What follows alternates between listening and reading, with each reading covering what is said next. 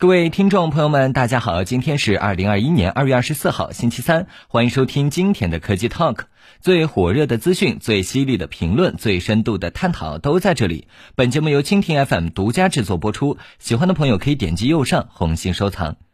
睡眠问题是大家一直关心的重要问题，失眠到底是不是病？有什么其他原因会导致失眠？看了这篇文章，或多或少能消除你的一些疑惑。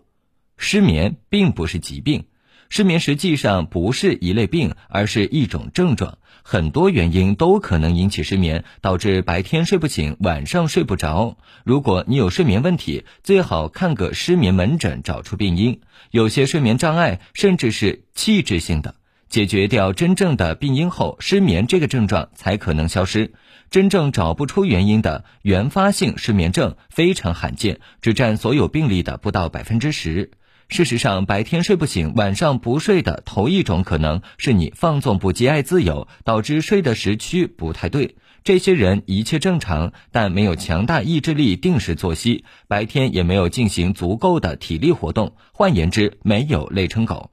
我们人体有内在生物钟，正常情况下我们会日出而作，日入而息，白天精神，晚上困倦。问题是，这个内置的生物时钟是近日节律。它并不是二十四小时，而是略长于此。有人可能是二十四小时十分钟，有人可能是将近二十五小时。如果你打算等困了再睡，你可能就会昨天睡得比前天晚点儿，今天比昨天又睡得晚点儿。哪怕每天只比之前晚十分钟，一个月就足以让你从十一点入睡变成凌晨四点入睡，进入白天睡不醒、晚上睡不着的状态。不想继续每天晚睡一点点的人，可以先试试如下办法：增加体育锻炼，但不要在临睡前激烈运动；少喝含咖啡因的饮料，少喝酒，尽可能定时上床，即使前一晚没睡好，也尽量定时起床。每天差不多时候就开始注意，不要过度兴奋。晚餐不要吃太撑，也不要完全不吃晚餐。刚上床时没那么困也没关系，不要为我是不是失眠而焦虑，越是焦虑越会睡不着。改善睡眠环境，注意床的软硬、房间温度、照明和噪音等因素，也不要在床上做别的事情。床只能睡觉，不能看书、玩手机、看电视或吃东西。这一条办法此时倒是适用。要增加睡意，可以试着冥想，或者给自己一些“我已经很累、很困了”的暗示。平常就寻找能帮助自己入睡的活动，如洗热水澡一类。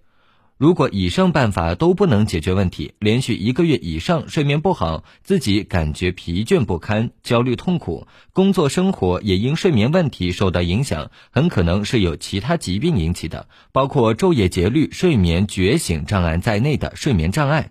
睡眠障碍的一大病因是心理问题，焦虑症、抑郁症、躁郁症乃至压力过大都容易引起失眠。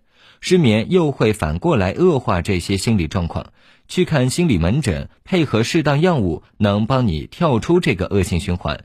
生理疾病也会造成睡眠障碍，影响血液循环，导致缺氧的慢性疾病，影响中枢神经的疾病。造成长期疼痛和不适的疾病都可能影响睡眠。除了入睡困难，这些疾病有时候还会造成维持睡眠困难，也就是俗称的睡眠浅。